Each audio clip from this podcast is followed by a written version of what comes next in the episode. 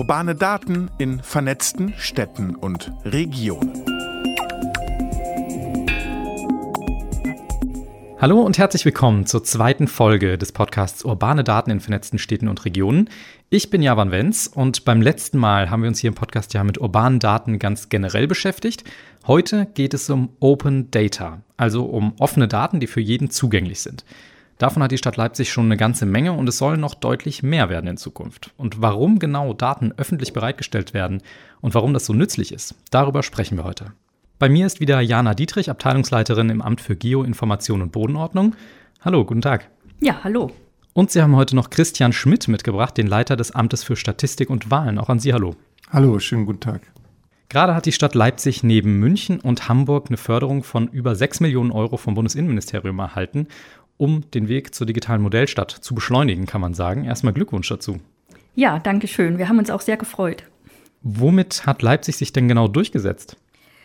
Wir haben einen Antrag gestellt, gemeinsam mit äh, Hamburg und München, wie Sie gerade schon erwähnt haben, um unsere Projekte, die wir sowieso in den nächsten Jahren anstehen haben, nochmal deutlich zu beschleunigen bzw. zu befördern. Und zwar alles unter dem Thema Connected Urban Twins. Bedeutet urbane Datenplattform und digitale Zwillinge für die integrierte Stadtentwicklung. Und äh, das bedeutet halt, dass wir die Ziele, die wir das letzte Mal auch schon andiskutiert haben, nämlich den Aufbau einer urbanen Datenplattform und die Entwicklung eines digitalen Zwillings beziehungsweise digitale Zwillinge für auch verschiedene Fachthemen, dass man diese Projekte deutlich schneller und mit deutlich mehr Ressourcen voranbringen kann, so dass wir hoffen, in den nächsten fünf Jahren dort weiterzukommen, als wir vielleicht ursprünglich erst geplant hatten. Nochmal Glückwunsch dazu auf jeden Fall. Ich bin gespannt, was daraus entsteht. Im Podcast heute sprechen wir heute aber ja im Speziellen über Open Data. Und dazu haben wir erstmal einen kleinen Überblick vorbereitet. Was ist eigentlich Open Data? Open Data, das sind Daten, die von jedem und zu jedem Zweck genutzt, weiterverbreitet und weiterverwendet werden dürfen. Daten für alle sozusagen. Auch wenn man sich noch nicht zu 100% einig ist, was unter Open Data fällt und wo die Grenzen sind. Aber dazu später mehr in diesem Podcast. Die Stadt Leipzig zum Beispiel hat ein Open Data Portal im Netz. Die Daten, die dort zur Verfügung stehen, kann sich jeder frei, kostenlos und ohne eine Anmeldung ansehen und diese Daten auch nutzen. Dass Daten offen sind, ist Teil eines Kulturwandels im Verhältnis zwischen Staat und Bürgern. Selbst einige Unternehmen stellen schon Open Data zur Verfügung. Es soll dadurch mehr Transparenz, Teilhabe und Innovation gefördert und generell intensivere Zusammenarbeit ermöglicht werden. Die Daten, um die es geht, können alle möglichen Daten einzelner Ämter und Betriebe der Stadt sein. Die aktuellen Einwohnerzahlen zum Beispiel oder auch Daten der Leipziger Verkehrsbetriebe, die dort die Fahrpläne ihrer Busse und Bahnen veröffentlichen. Natürlich geht alles streng nach Gesetzen und Vorgaben wie dem Datenschutz vor. Private Daten einzelner Bürgerinnen und Bürger, Geschäftsdaten und sicherheitsrelevante Daten sind beispielsweise kein Open Data. Das Konzept ist nützlich für Bürgerinnen und Bürger, aber vor allem auch für die Wirtschaft, für die Wissenschaft und die Medien. So wird die Arbeit der Stadt für alle nachvollziehbar und transparent. Zukünftig soll Open Data in der Stadt Leipzig noch eine größere Rolle spielen, also noch viel mehr Daten noch besser zugänglich gemacht werden. Ja, warum hat sich denn die Stadt Leipzig überhaupt entschlossen, Open Data zur Verfügung zu stellen? Ja, Sie hatten es schon genannt. Also ein wesentlicher Grund ist natürlich Transparenz. Man möchte den Bürgerinnen und Bürgern zeigen, das sind die Daten, die wir gespeichert haben, die sind nicht nur unser Hort, sondern die stellen wir auch zur Verfügung, die sind frei zugänglich, die kann jedermann nutzen. Das können ganz simple Daten sein über Informationsangebote, zum Beispiel zu Öffnungszeiten, zu Fahrplänen. Also alles, was man sowieso schon im Netz sucht, gebündelt an einer Stelle, die die Stadtverwaltung zur Verfügung stellt. Es können aber auch Daten sein, die wir quasi qua Verwaltung oder Amt sammeln, also zum Beispiel Strukturdaten über die Bevölkerung. Das heißt, wie viele Personen gibt es in welcher Altersgruppe, wie sind die Geschlechterverhältnisse in bestimmten Wohngebieten und so weiter und so fort. Das kann erstmal rein informativ sein, das können aber auch Daten sein, die dann letzten Endes, wie Sie es genannt haben, einen gewissen Mehrwert generieren. Also wenn ich zum Beispiel ein Träger in der Altenhilfepflege bin, dann mag mich das interessieren, wie viele Personen haben wir zum Beispiel in den nächsten 10, 15 Jahren, die in eine bestimmte Altersgruppe reinkommen. Also das sind jetzt erstmal sehr plastische Beispiele. Open Data ist aber erstmal wie der Begriff sagt, sehr offen. Das heißt, wir können uns die unterschiedlichsten Daten für die unterschiedlichsten Nutzungszwecke vorstellen. Und die Idee, die dahinter steckt, ist auch, wir überlegen uns nicht, was könnte interessant sein, sondern wir gehen erstmal davon aus, dass alles interessant ist. Und open, also offen, sollte eigentlich alles sein im Sinne von einer transparenten Verwaltung, wenn dem nicht andere Bedarfe oder Gründe entgegenstehen, wie zum Beispiel Datenschutzgeheimnisse. Genau, ergänzend kann man vielleicht dazu noch sagen, dass wir auch dazu angehalten sind, entsprechende Daten auch bereitzustellen über Gesetzesvorgaben. In den letzten Jahren hat es auch da sich einiges getan, also das E-Government-Gesetz in Sachsen beziehungsweise auch die äh, PSI-Richtlinie. Die europäische PSI-Richtlinie äh, weist uns da auch schon gewisse Wege auf, dass wir Daten offen bereitstellen sollen und das wollen wir natürlich auch. Da steht ja im Endeffekt ein beträchtlicher Aufwand auch dahinter, diese ganzen Daten nutzbar für alle zu machen. Warum sagt man denn, das soll für alle nutzbar sein? Was, die Daten waren vorher auch schon da, vielleicht konnte man die anfragen. Was, was macht es denn besser im Endeffekt für wen? Also der der Hintergrund ist, dass wir uns zunächst mal versuchen, in unterschiedliche Nutzergruppen reinzudenken. Also wer könnte warum Interesse an den Daten haben? Das kann der Programmierer sein, der sich bestimmte Daten zieht und dann was daraus bastelt. Das kann jemand sein, der ein Geschäftsmodell auf dieser Basis dann Programmierung, Fertigkeiten mit IT umsetzt und dann entsprechend äh, auch einen Mehrwert für sich selbst und andere generiert. Natürlich immer auf, dem Basis, auf der Basis der gesetzlichen Vorgaben und der Legalität. Aber das können ganz, ganz unterschiedliche Dinge sein. Das kann aber auch, wie ich das Beispiel vorhin schon genannt habe, simple Öffnungszeiten sein, also ein reines Informationsinteresse. Also da gibt es eine sehr, sehr breite Spanne, was wir uns vorstellen können, warum das jemand nutzt. Und die Idee ist, dass wir natürlich da zum einen eine gewisse Fantasie entwickeln, also wer könnte woran Interesse haben. Und davon hängt natürlich auch ab, welche Daten stellen wir wie zur Verfügung. Gleichzeitig äh, müssen wir aber auch davon ausgehen, dass möglicherweise Anwendungsfälle kommen, die wir uns überhaupt noch nicht vorstellen können.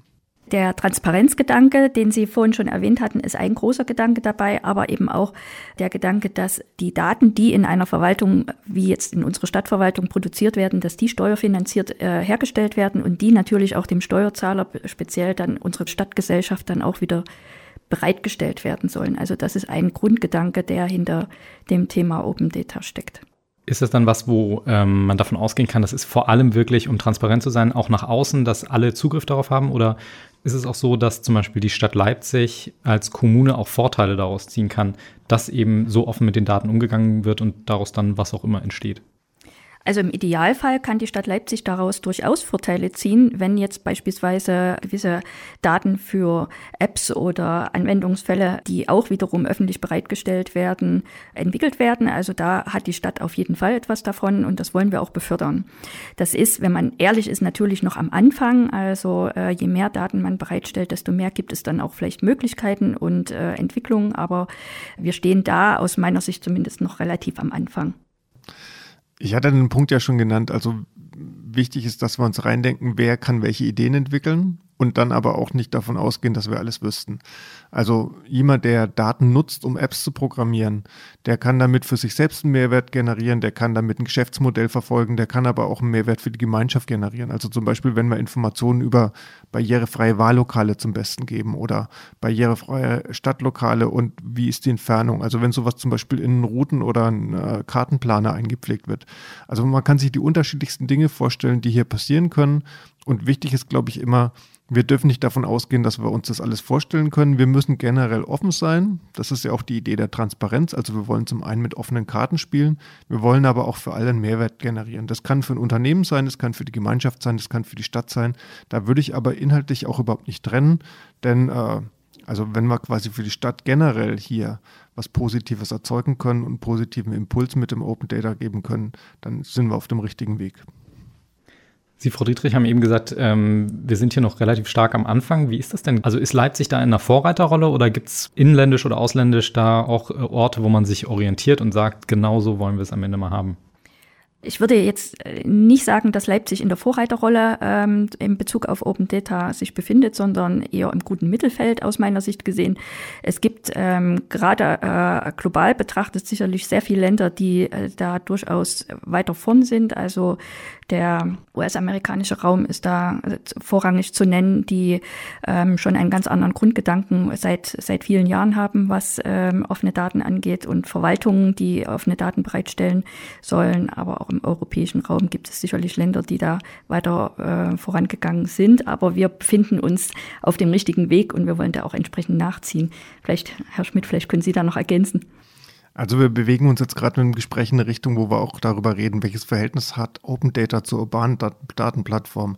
Und Sie hatten gerade das Beispiel USA genannt und das ist sehr interessant. Wenn Sie sich zum Beispiel Open Data in den USA angucken, hat man den Eindruck, da sind viele Kommunen oder viele Städte schon sehr, sehr viel weiter. Das hat aber den relativ simplen Grund, dass da nicht nur möglicherweise mehr in technische Infrastruktur investiert wird, sondern es hat auch den Grund, dass Datenschutzgeheimnisse, Datenschutzgesetzgebung dort, ich sage es mal ganz deutlich, viel, viel laxer sind, als sie das in den meisten europäischen Ländern sind. Das heißt, es ist sehr, sehr viel einfacher, tatsächlich auch Mikrodaten, personenbezogene Daten offen ins Netz zu stellen, als eine Verwaltung, als, als ja, institutionelle Einheit. Und das können wir hier nicht so ohne weiteres machen. Deswegen brauchen wir auch diese Trennung, welche Daten werden quasi intern innerhalb der Verwaltung zur Verfügung gestellt und welche können wir vollkommen frei nach außen geben. Das hat nichts damit zu tun, dass wir hier Geheimniskrämerei betreiben, sondern das ist eher der Hintergrund, dass wir hier die schützenswürdigen Informationen und Daten von Bürgerinnen und Bürgern als sehr, sehr hohes Gut erachten und entsprechend nicht alles ohne weiteres ins Netz stellen können. Das macht es natürlich auf der anderen Seite auch für eine Entwicklung sehr, sehr schwierig, weil wir sehr, sehr restriktiv und sehr rigide drauf gucken müssen, wann können wir was zur Verfügung stellen, wann dürfen wir das nicht, einfach um hier keine Rechte von Dritten zu verletzen. Aus Thema Datenschutz kommen wir auf jeden Fall auch noch. Mich würde noch bei Ihnen, Frau Dietrich, interessieren. Wir haben ja das letzte Mal hier schon miteinander gesprochen und da haben wir über die urbane Datenplattform vor allem geredet. Und mich würde interessieren, wo genau Open Data sich in dieser urbanen Datenplattform für Sie einordnet. Ja, aus unserer Sicht sind erstmal alle Daten, die wir äh, digital vorhalten, überhaupt äh, eben äh, städtische Daten beziehungsweise Daten, die in der Verwaltung produziert und vorgehalten werden. Die Trennung Open Data und urbane Daten würde ich eher in Richtung sehen, dass der Status da entscheidend ist. Also handelt es sich um Daten, die, wie Herr Schmidt gerade ausgeführt hatte, handelt es sich um Daten, die man äh, frei und offen nach außen geben kann? Oder sind es eben Daten, die aus unterschiedlichsten Gründen, seien es Geschäftsgeheimnisse oder weil es äh, kritische Infrastrukturen betrifft oder weil andere Nutzungsrechte da entgegensprechen, sind es eben keine offenen Daten, dann sind es urbane Daten, aber keine Open Data.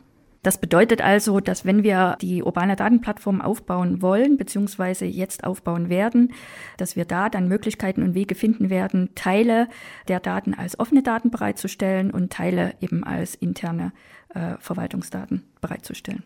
Man merkt, das ist auf jeden Fall eine komplexe Angelegenheit, insgesamt auch darunter zu unterscheiden, genau wie Herr Schmidt eben schon auch sagte, dass wir da datenschutzmäßig an einer anderen Stelle stehen als zum Beispiel die USA, die da sehr viel freier insgesamt agieren können.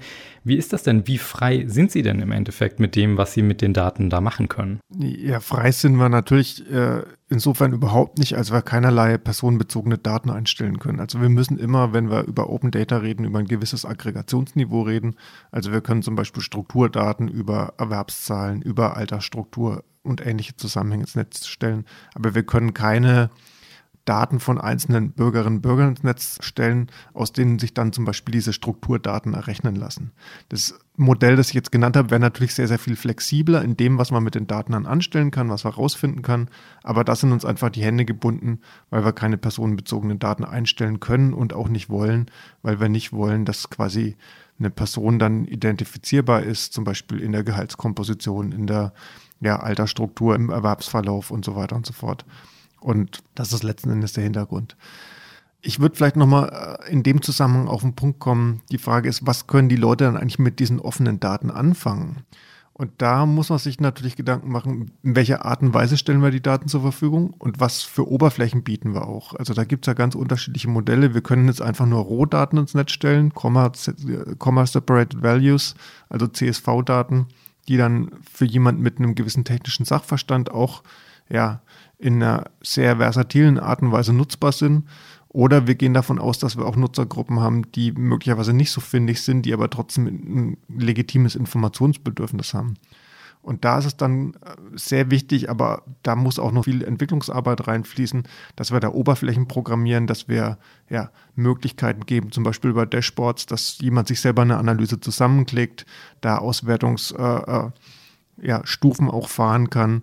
Das heißt, wir müssen quasi jede Nutzerin, jeden Nutzer in die Lage versetzen, dass sie selber Analysen und ja, die Nutzung der Daten vorantreiben kann. Ergänzend dazu kann ich vielleicht noch sagen, das knüpft so ein bisschen an die vorhergehende Frage noch an, dass wir natürlich im Zuge der urbanen Datenplattform den Status, den die Daten bekommen, also ob es offene Daten sind oder eben auch nicht oder welchen Status grundsätzlich als Plakette vergeben werden, dass das nach gewissen Regularien und äh, Vorgaben passieren wird. Das ist also ein Teil, den die urbane Datenplattform dann leisten können muss, also nicht nur der technische Part, sondern eben auch die sogenannte Datengovernance, also nach welchen Regeln werden welche Daten abgegeben und bereitgestellt und visualisiert. Und das hängt dann auch im Zusammenhang mit den Bereichen zusammen, wie die Daten auch genutzt werden können. Also insgesamt hört man auf jeden Fall, da sind eine Menge Restriktionen auch dabei. Sie können da jetzt nicht super frei agieren. Wo gibt es denn insgesamt bei Ihnen da auch noch Probleme? Wo funktioniert es noch nicht so gut? Vor welchen Herausforderungen stehen Sie sozusagen? Ja, wir müssen uns zunächst Gedanken machen, in welcher Art und Weise können wir die Daten einspeisen. Und idealerweise sollten die Daten dann möglichst einheitlich sein in der Ablage, im Format und so weiter und so fort. Und dann auch in der Aufbereitungsweise, die zur Verfügung gestellt wird. Ich hatte schon das Beispiel Sports genannt. Gleichzeitig müssen wir uns aber auch Gedanken machen, welche Daten wollen wir überhaupt in so eine Open Data Plattform einspeisen oder welche Daten müssen wir sogar möglicherweise einspeisen, um dem Transparenzgedanken gerecht zu werden, um diesen Mehrwert für die Gemeinschaft oder für die Stadt, die dann jemand, der findig ist, auch rausziehen kann und dann an Dritte und an uns alle weitergeben kann. Und da müssen wir uns Gedanken machen, wie kommen wir an die Daten eigentlich ran? Und es ist jetzt nicht so einfach, dass wir uns quasi die Stadt vorstellen als einen großen Datenpool und wir bedienen uns jetzt frei daraus, sondern Daten werden ja aus ganz unterschiedlichen Gründen gesammelt, in unterschiedlichen Formaten, in unterschiedlichen Verwaltungseinheiten. Und da ist noch ein gehöriger Weg zu gehen, einfach um Schnittstellen herzustellen, um den Datenaustausch zu automatisieren, um auch die Bereitschaft, Daten zur Verfügung zu stellen, entsprechend äh, hinzubekommen, den Weg zu ebnen. Also das sind alles Punkte, an denen wir noch sehr, sehr viel Entwicklungsarbeit leisten müssen, um dann letzten Endes an den Punkt zu kommen. Und das ist so das hehre Ziel, wo wir möglichst viel der Daten, die jetzt nicht aufgrund von einem Datenschutzgeheimnis schützenswürdig sind, den Bürgerinnen und Bürgern auch offen zur Verfügung stellen können. Also aus der Erfahrung der letzten Jahre mit dem Aufbau der Open Data Plattform kann ich auch sagen, dass es gar nicht so einfach ist, herauszufinden, welche Daten werden denn benötigt aus der Verwaltung. Das ist ein Punkt, der so ein bisschen sich rauskristallisiert wie das Huhn und das Ei. Also wir haben ja mit der Community da auch schon Gespräche geführt und wenn wir fragen, welche Daten braucht ihr denn oder benötigt oder wollt ihr denn, kommt eher die Gegenfrage, was habt ihr denn? Und äh, das ist natürlich so eine Diskussion, die man auch führen muss. Und deswegen meine ich auch, dass das noch eine Entwicklung ist, ja, dass man gegenseitig auch weiß, was für Daten gibt's und welche Daten werden auch benötigt. Also diese Fragestellung irgendwo auch aufzubrechen. Ich denke, man, man sollte sich auch nicht zu viele Illusionen machen, dass aus einem Open Data Portal äh, enorm viele Geschäftsmodelle sich entwickeln. Also äh, das, was vielleicht noch vor ein paar Jahren so ein bisschen die ja, so die, die Vision war und auch so eine gewisse ne, Erwartungshaltung gegenüber ähm, offenen Daten und Open Data Portalen, das glaube ich ehrlich gesagt nicht. Da gibt es einfach, ähm, die Rahmenbedingungen gibt es nach meinem Empfinden nicht her. Wenn ich jetzt eine Firma wäre, die auf den Daten aufbauen würde aus dem Open Data Portal, muss ich mich auch wirklich darauf verlassen, dass diese Daten regelmäßig in dieser Form vorliegen und zwar auf Dauer. Und das ist so jetzt als Regelung im Open Data Portal ja eigentlich gar nicht gegeben.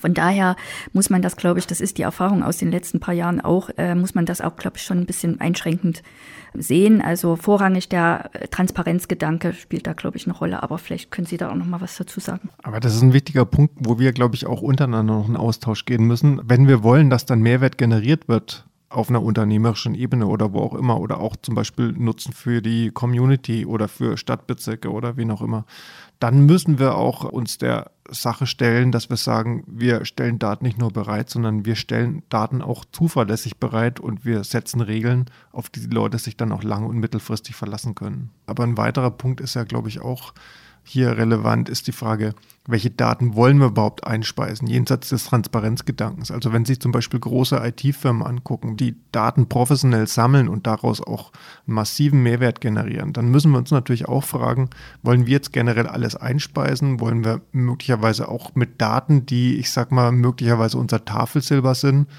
dann vielleicht selber auch, ja, die in einer Art und Weise restringieren, dass, dass hier die Nutzung gelenkt wird? Oder wollen wir generell alles einspeisen? Ich will jetzt überhaupt nicht sagen, das eine oder das andere Modell ist das bessere. Aber das ist eine Diskussion, die ist mit Sicherheit auch noch nicht zu Ende geführt. Also da gibt es auch noch viel zu überlegen. Die generelle Idee ist erstmal, wenn es große Unternehmen gibt, die damit sehr, sehr viel Geld verdienen.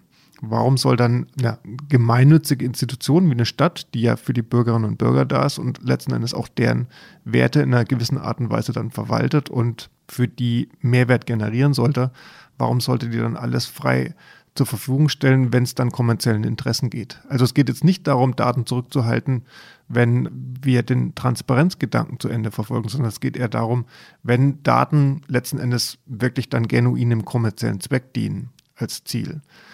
Sollte die Stadt und damit die Bürgerinnen und Bürger dann möglicherweise auch mit im Boot sein, wenn es um die Entscheidung geht, was damit genau passiert. Das heißt, die Frage ist im Endeffekt auch so ein bisschen, um das an einem Beispiel zu machen, wenn jetzt Google kommt und sagt, okay, toll, gratis Daten fischen wir uns alles mal ab und nutzen das für unsere Dienste, dass eben genau das möglicherweise besser nicht passieren sollte. Exakt, genau, das ist der Punkt, um den es geht. Wissen Sie denn, wie diese Daten am Ende genutzt werden und von wem? Wir geben die sozusagen als offene Daten in die Welt, aber wir wissen nicht, was mit diesen Daten gemacht wird und was mit diesen generiert wird. Also in, in den wenigsten Fällen wissen wir es, weil es vielleicht wirklich mal eine konkrete Datenanforderung gab. Aber ansonsten wissen wir es eben nicht. Und das ist das Problem, was ich äh, vorhin auch schon angedeutet hatte, dass man ja auch wissen muss, welche Daten benötigt werden und welche Daten wirklich relevant sind für Nutzer ist vielleicht auch ein bisschen das Henne-Ei-Problem. Also vielleicht kriegen wir auch deswegen so wenig Rückmeldungen, weil wir bisher kaum was ins Netz stellen und äh, weil wir damit natürlich auch nur einen bestimmten Kreis an Personen erreichen, die eher ein Informationsbedürfnis hat auf einer allgemeinen Ebene, die jetzt aber nicht unbedingt was mit den Daten anstellt, wo man ein Geschäftsmodell daraus entwickeln kann oder wo man in irgendeiner Art und Weise was Neues aufbauen kann. Also dazu müssten wir, glaube ich, erstmal ganz andere Daten einstellen, bevor das passiert und dann würden wir auch Rückfragen bekommen. Also wir bekommen im Amt natürlich schon immer äh, konkrete Anfragen zu bestimmten Daten. Das sind aber dann meistens auch Anfragen, die sehr, sehr konkret sind und die sich auf, ja, ich sag mal, eher analytische Zwecke beziehen, eher auf Forschungsanfragen. Das sind dann weniger Anfragen zu Daten, die jetzt, sag ich mal, in irgendeiner Art und Weise für kommerzielle Belange oder auch für, ja, findige Belange insofern, dass wir irgendwie einen Mehrwert für die Gemeinschaft produzieren, für einen Stadtbezirk, für ein Stadtviertel sol solcherlei Anfragen sind es eigentlich kaum. Da vielleicht noch ergänzend dazu, auch wir bekommen regelmäßig Anfragen zu Geodaten, zu Geobasisdaten. Wir dürfen die aber noch, muss man vielleicht sagen, äh, nicht als offene Daten bereitstellen. Aber da ist, glaube ich, auch äh, wichtig, dass wir sehen, also wir kriegen ja ganz unterschiedliche Anfragen und die Anfragen, die werden natürlich in der Gestalt gebündelt, dass bei einem bestimmten Amt oder einer bestimmten Verwaltungseinheit dann genau nach den Daten gefragt wird, wo die Bürgerinnen und Bürger annehmen, die Daten, die finden wir da. Das ist ja genau die Idee von Open Data, wo wir hinwollen. Also wir wollen weg davon, dass jemand spezifische Anfragen stellt, äh, wo er sich denkt, naja, die könnten beim Amt für Statistik liegen oder die könnten beim Amt für Geoinformation liegen oder sonst wo, sondern wir wollen das an einer zentralen Ebene bündeln und dann für alle abrufbar machen. Also wir wollen weg von dieser Idee, ich muss überhaupt erstmal fragen, wenn ich was haben möchte, sondern wir wollen alles, was wir grundsätzlich können, unter all den Gründen, die wir diskutiert und genannt haben, das wollen wir auch zur Verfügung stellen. Was würden Sie denn sagen, wo stehen Sie gerade als Stadt Leipzig und äh, wo würden Sie gerne stehen in ein paar Jahren? Also wir haben jetzt, was das Angebot der Open Data Plattform angeht, erste, sag mal, Modelle. Wir haben auch bestimmte Bereiche, die wir schon recht gut abdecken können. Ich hatte es schon angesprochen, zum Beispiel Bevölkerungsstruktur, Altersstruktur. Es liegt auch daran, dass Open Data jetzt logistisch in unserem Amt und operativ verortet ist und wir jetzt einfach mal die Daten einstellen können, die wir in unserem Amt auch sammeln, wo wir wissen, da gibt es keine Datenschutzgesichtspunkte, die wir berücksichtigen müssen, beziehungsweise wir können die in einer Art und Weise einstellen, dass der Datenschutz kein Thema ist, zum Beispiel indem wir das in aggregierter Form weitergeben. Und da haben wir schon, sag mal, Plattformen, die auch ganz gut funktionieren. Ich hatte aber eine ganze Reihe von Punkten angesprochen, zum Beispiel die Schnittstellen. Welche Daten kriegen wir noch her? Wie können wir die so aufbereiten, dass wir das mitdenken, was Nutzerinnen und Nutzer damit anstellen wollen? Da ist noch Entwicklungsarbeit zu leisten und das ist das, wo wir in den nächsten Jahren investieren müssen. Wie kann ich mir das denn vorstellen? Es ist ja wirklich eine Menge zu tun dabei. Und ähm, machen Sie das als Amt dann sozusagen noch nebenher oder gibt es dazu eine extra Abteilung, die gegründet wird oder extra Leute, die dafür eingestellt werden, weil das alles sich zu überlegen, welche Daten können wir nehmen, äh, was ist rechtlich möglich, wie bekommen wir die dann ordentlich aufbereitet, dass sie gut nutzbar sind und die dann hochzuladen, das ist ja eine Heidenarbeit. Also ich bin schon zuversichtlich, dass wir ähm, im Zuge des Aufbaus der urbanen Datenplattform das Thema der offenen Daten und der Open Data Plattform mitdenken werden und auch mit weiterentwickeln werden. Das war ja auch jetzt ein Punkt, den ich ganz am Anfang auch mit äh, erwähnt hatte, dass wir uns freuen, die Fördermittel bekommen zu haben. Und ich äh, denke, dass wir das auch ähm, zum gewissen Anteil auch für diese Daten und für diese Plattform mitnutzen können und werden. Aber in welchen Schritten und wie schnell, das kann ich tatsächlich jetzt auch noch nicht sagen. Also was in den nächsten zwei, drei Jahren, denke ich, da passieren muss beim Thema Open Data, wird sehr viel konzeptionelle Arbeit sein. Also ich hatte darüber gesprochen, wie kommen wir an die Daten überhaupt ran? Wie regulieren wir den Datenaustausch zwischen den unterschiedlichen Verwaltungseinheiten? Und da ist, glaube ich, auch noch sehr, sehr viel Vorarbeit zu leisten. Und das ist nicht unbedingt eine Arbeit, die besonders viel Manpower verlangt, aber das ist eine Arbeit, wo man sich sehr viele Gedanken machen muss, wie wir überhaupt an Daten rankommen, wie Daten strukturiert werden, wie Daten ausgetauscht werden, wie Daten dann letzten Endes auch eingespielt werden. Und da ist ja über diese Pilotprojekte hinaus, die bei uns im Amt verortet sind, die ich schon genannt habe, mit Dashboards, mit zum Beispiel auch einer App, die räumliche Informationen mit bestimmten inhaltlichen Informationen linkt, die sehr interessant sind, die aber erstmal Pilotprojekte sind. Da ist es vor allem notwendig, auch Ideen zu entwickeln, wie können wir quasi diesen gesamten Datenhaushalt der Stadt zusammenbringen und in ein gemeinsames Portfolio bringen, das wir dann unter Open Data auch veröffentlichen. Da muss noch viel konzeptionelle Arbeit gemacht werden. Und das ist das, was uns, glaube ich, die nächsten zwei bis drei Jahre beschäftigen wird. Dass uns das gelingen wird, da bin ich zuversichtlich. Äh, sonst säßen wir auch nicht hier zusammen. Das sagen Jana Dietrich und Christian Schmidt von der Stadt Leipzig. Vielen Dank für den spannenden Einblick in die Open Data Bemühungen der Stadt und generell die Digitalisierung hier um uns herum. Ja, danke schön, auch von mir. Ja, danke, tschüss. Und wenn Ihnen der Podcast hier gefallen hat, dann abonnieren Sie ihn doch gern zum Beispiel bei Spotify oder Apple Podcasts. Bald hören Sie wieder von uns. Ich bin Javan Wenz. Vielen Dank fürs Zuhören. Tschüss. Urbane Daten in vernetzten Städten und Regionen.